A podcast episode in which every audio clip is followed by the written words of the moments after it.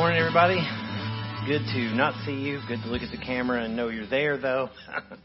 uh, hope it's been a peaceful week. Hope things have been somewhat uh, normal. That's such a ridiculous statement nowadays, but you know what I'm saying. Uh, one thing I know that's normal is the Word of God, so that's what we're going to jump into. It never changes its firm foundation at all times. So we're going to jump into it today.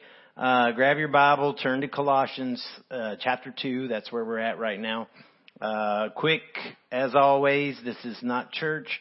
This is us taking, well, it's me taking apart the word and kind of sharing the truth from the word with you. Tonight, we're going to gather and talk about it. We would love for you to be part of that. Again, especially if you're in the East Valley, um, Phoenix, East Valley, we're in Tempe. Uh, hit us up, send us a message online. We have a website you can go to, numerous uh, social media outlets and just hit us up, send us a message, and tell us uh, you want to join us or you're curious or anything, and we'll tell you how to find us because we'd love for you to be part of what we're doing. Let me uh, bring us into the Word really quick, reminding you again, as I do each week, of the uh, verse that, that's kind of our theme through this, Colossians 3 3. For you have died, and your life is hidden with Christ in God. Uh, holding that continuous thought as we work through this. Colossians 2, though, is where we're going today. So Colossians 2, uh, I'm going to read 1 through 7, and then we'll jump in here, okay? Verse 1, For I want you to know how great a struggle I have for you and for those at Laodicea, and for all who have not seen me face to face, that their hearts may be encouraged, being knit together in love, to reach all the riches of full assurance of understanding and the knowledge of God's mystery, which is Christ, in whom are hidden all the treasures of wisdom and knowledge.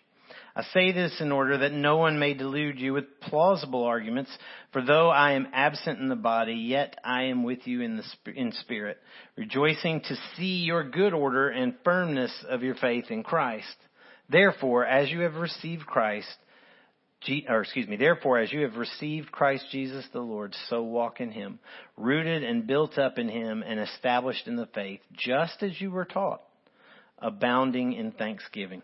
Lord, I love you. Your word is amazing. Your word is awesome. I pray today as we look on uh, how to walk our talk, uh, Lord, I pray that that become the truth for us, for our lives, uh, starting with mine, that, that the words out of my mouth are backed up by my actions, God, that, that, that your love for me would drive my every step. I pray that for every person who looks into your word today with us and I pray, God, you open the eyes of us all, but especially those that don't know you, that they might see you today and um, call you Lord. We ask these things in Christ's name.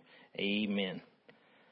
So uh, I don't know about you. I, it wasn't really my thing, but I had friends this way. But when they were kids, and many other kids nowadays, uh, want to be a fireman. I think about this now, especially because in Tempe here we had a big train wreck not too long ago, or this past week, and there was a fire, and it was close to 120 degrees outside already. And I remember thinking, how are these firefighters standing it? But for a lot of kids growing up, they want to be a fireman. And they've seen other firemen, and they love and admire who these guys are. And for them, uh, as they grow up, things, for some of them as they grow up, things never change. They continue to see that. Some, you know, go on to other dreams and aspirations, but some want to be a fireman the whole way. And as they grow up, they start to build this foundation that helps build them towards becoming that fireman one day.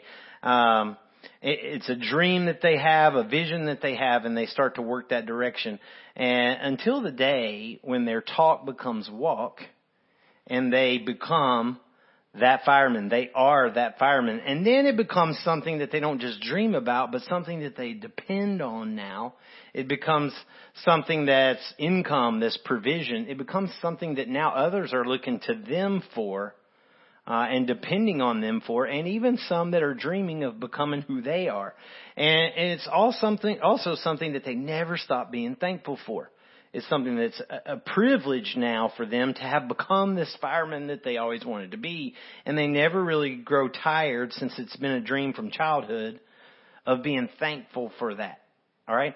And in Christ, there's some similarity here because we're made new in Christ as children. When we get saved, when we give our life to Christ, we, we are as children in the faith.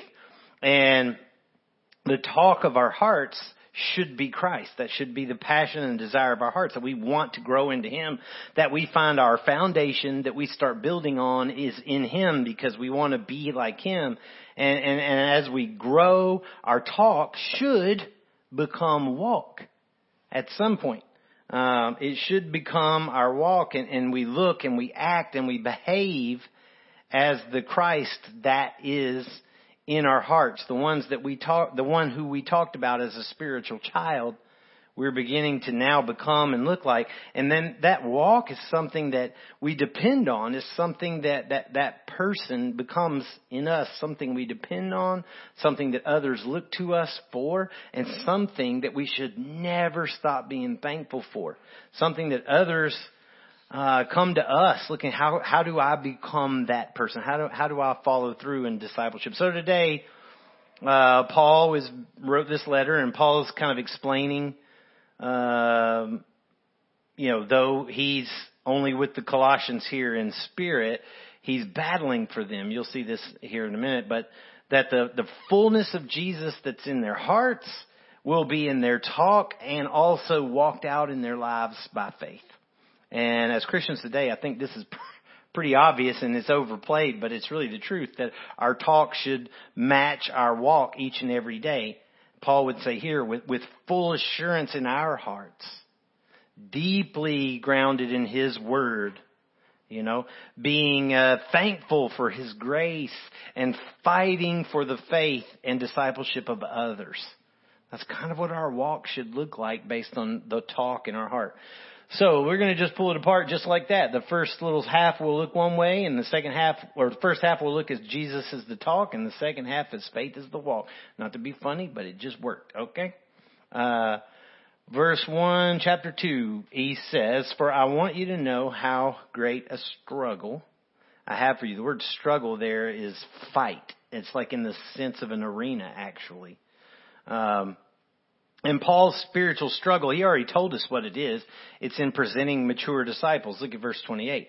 That we may present everyone mature in Christ. Verse 29, for this I toil, struggling.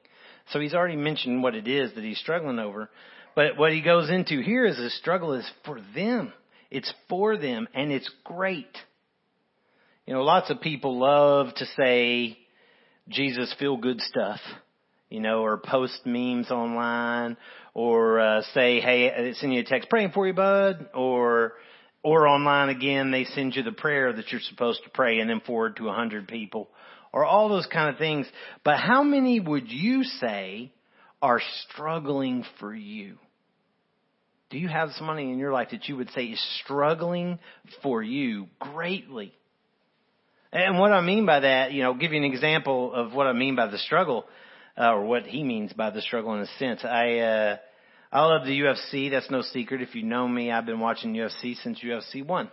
And uh, it's been kind of neat out here in Arizona. That's already been a point of connection, a way we've been able to make friends and hang out by watching UFC together with people we've met here. But when I was in Tennessee, was no different. Gathered with friends. I remember uh, gathering regularly with Robbie Gallaty when he was in Chattanooga still, and uh, and sometimes since he's been up there in Hendersonville, but back when he was in Chattanooga, it was a routine. And I remember he and I, one of our favorite fighters was Clay, a guy named Clay Guida, and, I, and this is probably could sound gross, but I called him uh Guida the Bleeder because he he seemed to bleed in just about every fight. But well, you know, not to be gruesome, but, but what I'm trying to get at here is that he never quit fighting. Like what was amazing about Clay Guida is that he never stopped fighting. It didn't matter how bad he looked like he was hurt. He just kept going. I can't imagine fighting the guy. And he didn't always win, but he never stopped. I mean, you knew you were going to have to literally drop this guy or it was never going to end because it didn't matter how bad you beat him up. He just kept going. No matter the personal loss, he just kept getting back up. And this is the level of struggle that Paul is talking about. That kind of battle and fight. He's not talking, Paul's not talking physically and bleeding and all that. He's talking spiritually. Although physically, in a sense, because he's in prison for sharing his faith, he's, he's faced numerous physical suffering moments because of planting churches and sharing his faith. But here he's meaning in a spiritual sense, but that's what he's talking about. Well, maybe they're thinking, hey, Paul, man, how are you suffering for us? You're not here. You're, you're working, you're toiling, you're struggling, you're, you're, you're, you're doing all this for us, but you're not even here. How's he doing that? Well, again, it's part of the mystery we talked about last week of our unity in Christ. One suffers, all suffer. We talked about that last week. It's the same kind of thing. One celebrates, we all celebrate. In verse 5, Paul says here, we'll get to it in a minute, but just to point it out in the moment, he says, I'm absent in the body, but present in spirit. The sense is his heart's there. You know, we'll come to that in a second. Hebrews 13:3 paints a great picture of this. We don't know who wrote Hebrews. A lot of people think it was Paul, but we don't know. But in verse 3 says, "Remember those who are in prison as though in prison with them, and those who are mistreated, since you are also in the body." So put yourself in their shoes literally as best as you can. Feel the pain of their suffering. So let me ask you this. Remember, Paul's never met these guys. So who might be praying for you that you don't know anything about, don't know anything of, have no idea? Have you ever considered there might be somebody doing that? Like you have made a prayer request known to someone who's made it known to someone else, to someone else, and somewhere there is somebody actually praying for you, maybe even struggling for you? Do you know of any, any situation like that? What about you? Before you say, well, I wish I had somebody like that. What about you? Who are you praying for that doesn't have a clue who you are? You ever pull out a list, go online, find a, a church, some churches in other parts of the country and just pray for those churches? They don't know you. They don't know who you are. You may never meet or talk, but you're praying for them. Then take it to the next level as Paul did and struggle for them struggle for them. He's not talking, he's not just talking here. He is struggling for them. It's action. It's not just, hey, be well, guys. It's, I'm sacrificing my wellness for your wellness. That's what he's saying.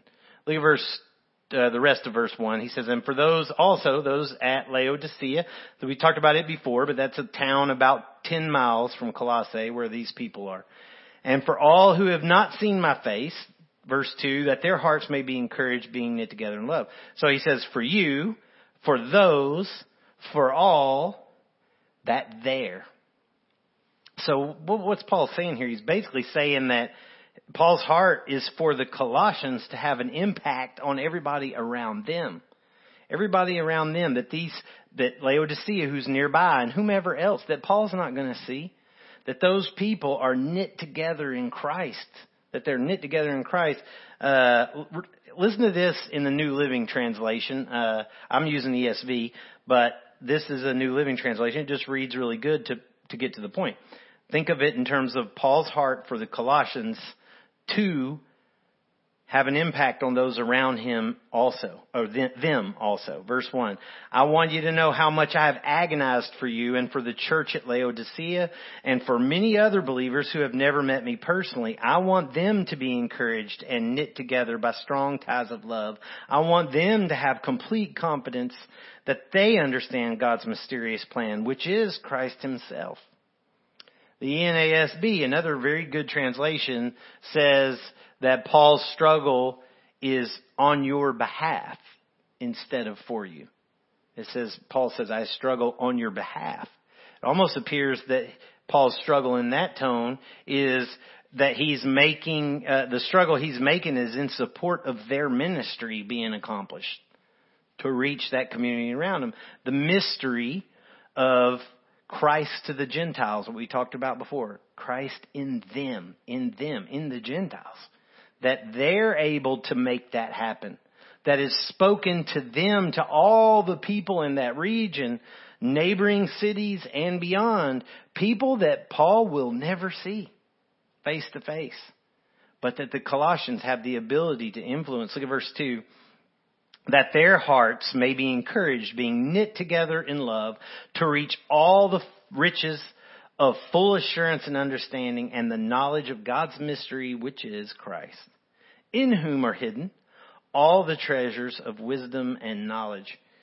His desire is for people to truly know Jesus. You know what I'm saying? To be intimately connected with Jesus not just talk, but connected to him. The, the, the hinge point of all of what I'm reading here is this talk of to reach there, to reach in verse 2, the fullness of Christ, basically, to reach the fullness of Christ. And he describes what that means. That they all have hearts that are encouraged, see it there in the text, that are knit together in love. And that they're reaching or they're, they're in this fullness of Christ that they're reaching is the full assurance of understanding. See that? Knowledge of God's mystery, which is the same mystery as before. It's Christ in you. Alright, same one we talked about. Treasure of wisdom and treasure of knowledge. What a great statement that is, what he says there. Reach all the riches of full assurance. Man, Think about that. All the riches of full assurance. Assurance of what? What makes that so rich? What, you know, what is assurance of what? Well, he tells you, understanding the mystery. What is the mystery? That Christ is in you. So, the riches of assurance of Christ in me, or you might say the assurance of understanding salvation, that's what it means. Assurance of it. Christ is in me. I understand that. And there's assurance that comes with that. That's what he's saying. Listen to me. It comes from wrestling with grace. People make grace so simple and it's so not, but it comes from that. And it takes the wisdom and knowledge of God to really wrap your brain around grace, you know? It takes that to understand how far Christ came for you how far Christ came to get this man here, to get me, and at what cost. Not just how far, but what it cost. And based on no merit in me, nothing in me that's worth that whatsoever. In fact, the opposite. I was an enemy and a sinner. Last week I think I said sinner and enemy close by. A couple of friends said you invented a word, sinemy. but either way, point being that I was not looking for him and I was not a clean, good-hearted person that merited a thing. That's grace that he came to me. And if you can understand that in some way, if you can begin to understand that, believe me, you will have certain assurance. Certain assurance.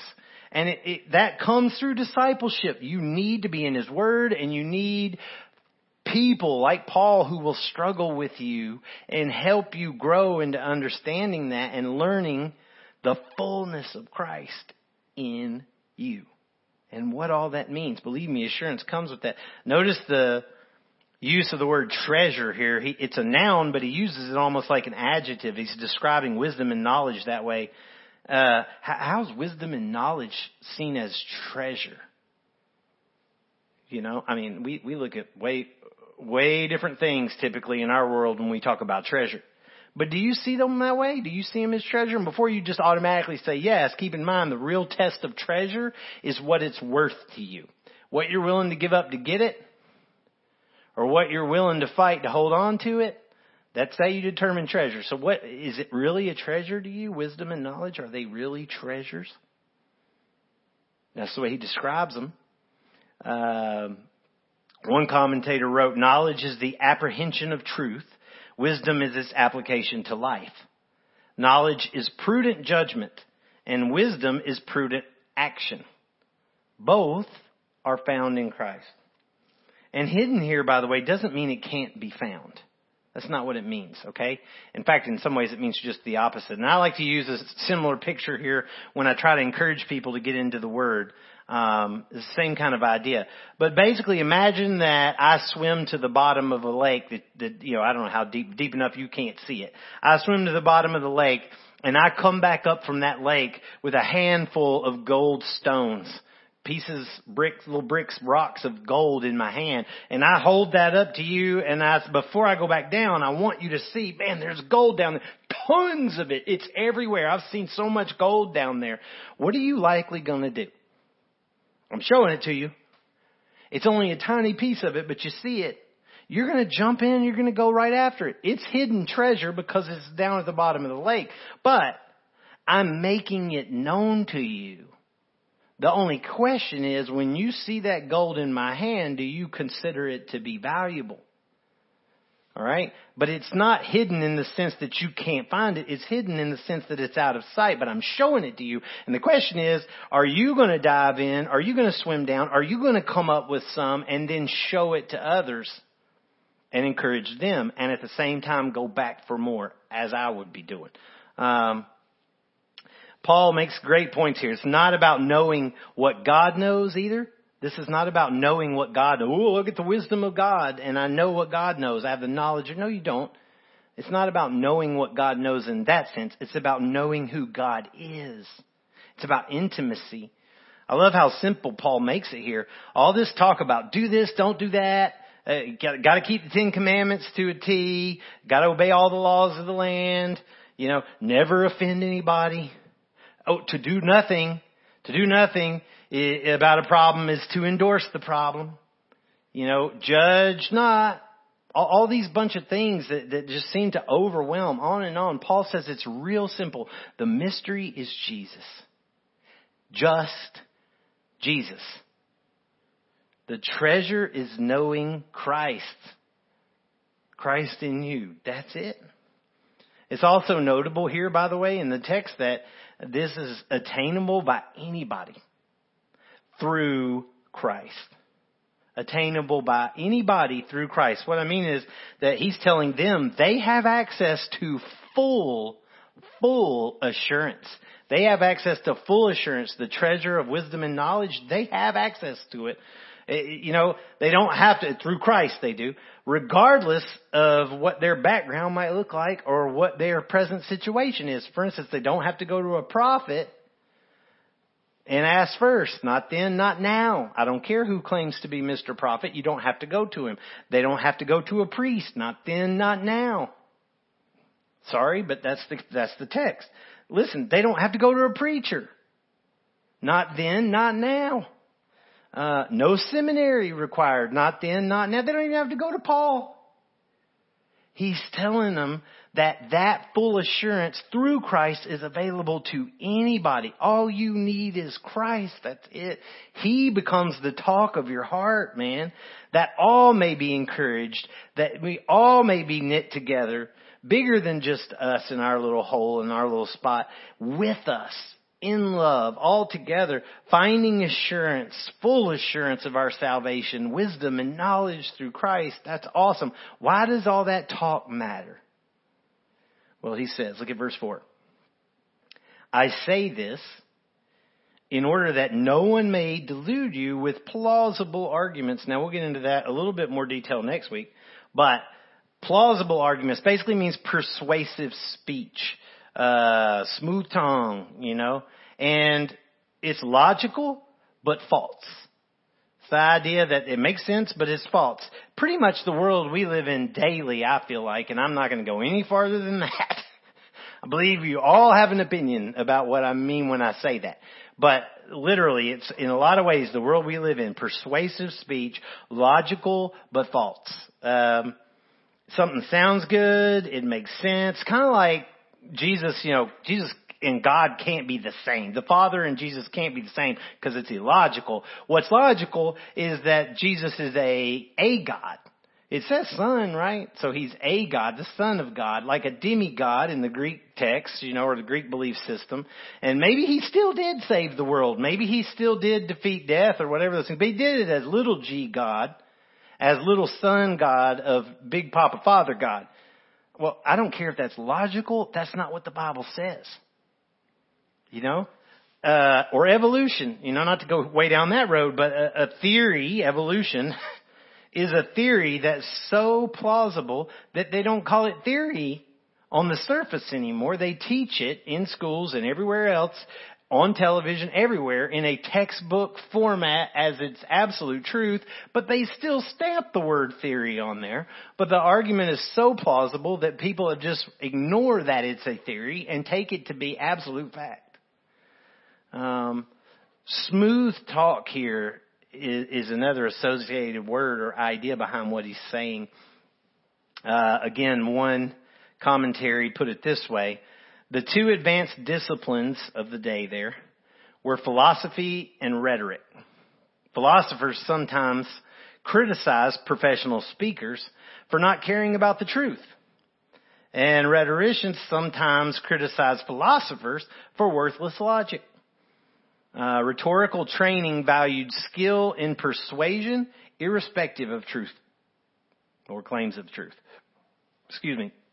It's almost like these spiritualists and philosophers and public speakers of the day that they were just noise. They didn't actually walk a word they said. They just talk. They talk, talk, talk. They discuss mysteries and all kinds of deep language and huge words and endless rambling, but they're not really telling you anything at the end of the day because they're not really doing anything. They sound super spiritual with what they're saying, but what are they really saying? And what do they really believe? Because are they really doing anything they say in the first place? So, you know what? Paul says we need to guard against that. And the way we do it is with the wisdom and knowledge of Christ. Alright? But before we go there, let me ask you, let me ask you, do we just talk about knowing Christ? Man, yeah, you know, do we just talk about knowing Him? Yeah, I know Him. I know Him. I know that I can show you. I can point you right in the Word. I know it. I know it all. Is He only philosophy for us? Is He only theology for us? Is He only spiritualism for us? Is He only an avenue for us to build rhetoric or become a great public speaker around His Word or who He is? Or is our talk being expressed by our walk? You understand? Look what he says. Let's go into that. Jesus is our talk. Faith is the walk. You know what I'm saying? Look in verse 5. For though I am absent in the body, physically, yet I am with you in spirit, just means my heart's with you. It's not anything metaphysical or weird, just means my heart's with you. Rejoicing to see your good order and the firmness of your faith. Those are like military terms. It just basically means they're ready for battle. Um, again, all part of the body of Christ. That's what he means. Paul was actually with them in that sense. Uh, it makes me wonder, are there people in your life that are bearing the burden with you? Even if they're not close to you, even if they don't live near you, people that you know of that you feel like they help bear your burden. You can make a phone call to them and feel lighter even though they're not right there with you, because you know they're, they're in, in some spiritual sense they're carrying the weight with you as family. I throw some throw some love to John Richardson. He is a brother to me like that. We talk each week, and even though he's not here, he's in Texas. I'm in Arizona. Uh, we were together in Tennessee, but even now, each week when I connect with him, I feel lighter. I feel as a church planner like my load is lessened just from talking to him, and it's almost as though he is bearing the burden with me, even though he's not here. Um, and I would argue, if possible, you need those people. You need somebody like that in your life. And then, cool what Paul says here, though. In spite of plausible arguments, these Colossians, they were in order, he says. They were firm. They were basically ready for battle. But how do you do that? How do you stay that way? Verse 6. Therefore, as you received Christ Jesus the Lord, so walk in Him. That's the ticket right there. This is how we received Him. We're going to continue to walk in Him. Notice, by the way, He says received, ed, past tense, not based on traditions. It's not that they heard something about this. It's not that their parents did this. It's not that they just felt like doing it. No, they were given something. They received a gift. Something was given to them. It's past tense. It's already occurred. I love the way Spurgeon said this. He says, whatever else you've done or have not done, you have received Christ. Alright, if you're a believer. He says this, the act of faith was the putting out of your empty hands to receive all the fullness of the Godhead in receiving Christ. There are some precious experiences to which you've not yet attained, some lofty heights to which you have not yet climbed, but you have received Christ Jesus as Lord. That's the distinguishing mark of all true Christians. Though you may not all belong to the same denomination, yet without a single exception, this is true concerning you. Whether you're old or young, whether you're well instructed or ill taught, whether you are full of faith or are troubled with many doubts and fears, you have received Christ Jesus as Lord. Amen. Paul says, as you received then, so walk. That's true and effective discipleship. You can call yourself a disciple all day long. The question is, if you receive Christ, how so do you walk? Do you walk as you have received Him? Notice he said their faith was firm, so therefore walk. Another key point. Not by works. He said their faith was firm, so therefore walk. He didn't say walk to make your faith Faith came first. Faith leads the walk. It's not the other way around. Faith was there first, so walk. The walk isn't describing a list of do's or don'ts either. It's describing in Him, but described by being in Him. You just can't get there. You just can't get there, okay? All of the in Christ here. Faith in Christ, you received Christ, walk in Christ, rooted in Christ, built up in Christ. It's not you. It's Him in you. And it's a walk. I love the use of that word. It's not a run. It's not a sprint. It's not a race. It's not a stand. It's not a rest. It's not a lay down. It's a walk. One step at a time, always moving steadily forward. What does walking in Him look like though, practically? That's a pretty heavy question. But it's not, not supposed to be. We make it a heavy question. If I were to ask you, what does it mean to, to, to walk in Him? I bet you'd give me a whole list of do's or a whole list of don'ts. See, we went right back to it again. It's not do's and don'ts. Paul says real clearly, it's a relationship. It's about the person. It's not an effort to do bad or to do good. It's an adoration for a person. It's not effort, it's adoration. How much do you adore him? How much do you love him? Walking in Him is more about connecting with love for Him, okay, connecting with love for Him than it is about our choices and the rewards or the consequences. It's more about connecting with Him in love than it is about what we do right or wrong and whether we get punished or rewarded. If our faith is failing and our walk is stopping, uh, the path forward is not to try and work harder at do's and don'ts. The path forward is to seek to foster deep love for Him again. To get heavily into His Word, into prayer, around brothers and sisters, whatever you have to do to grow your love deeper again and know Him more. Look at verse 7. As you have received, walk, rooted, or firm, past tense again, and built up in him and established in the faith or confirmed. It's basically a, a, present passive word. It means that you're in a current condition, being established in a current condition that was placed upon you by someone else. Just as you were taught, abounding in thanksgiving. Again, rooted is a past tense word. It's something that's already occurred. You have been planted and roots already are into Christ. You've been planted already in Christ and there's roots already in Christ because you, you were planted there. It's occurred to you. You were rooted, built up, established. That's the position that we walk from, not the goal we're trying to get our hands around. From what we have received. You see there? What we have received. What we were taught. It's not just some supernatural spiritual uh, miracle moment that turns you into, you know, super disciple. That's not what happened. He's saying you were taught these things, the word of Christ through discipleship. You were taught these things. Poured into you. Now Paul didn't do it. Maybe it was Epaphras, we don't know, but, but whoever planted and grew that church, Paul is saying that you were taught these things.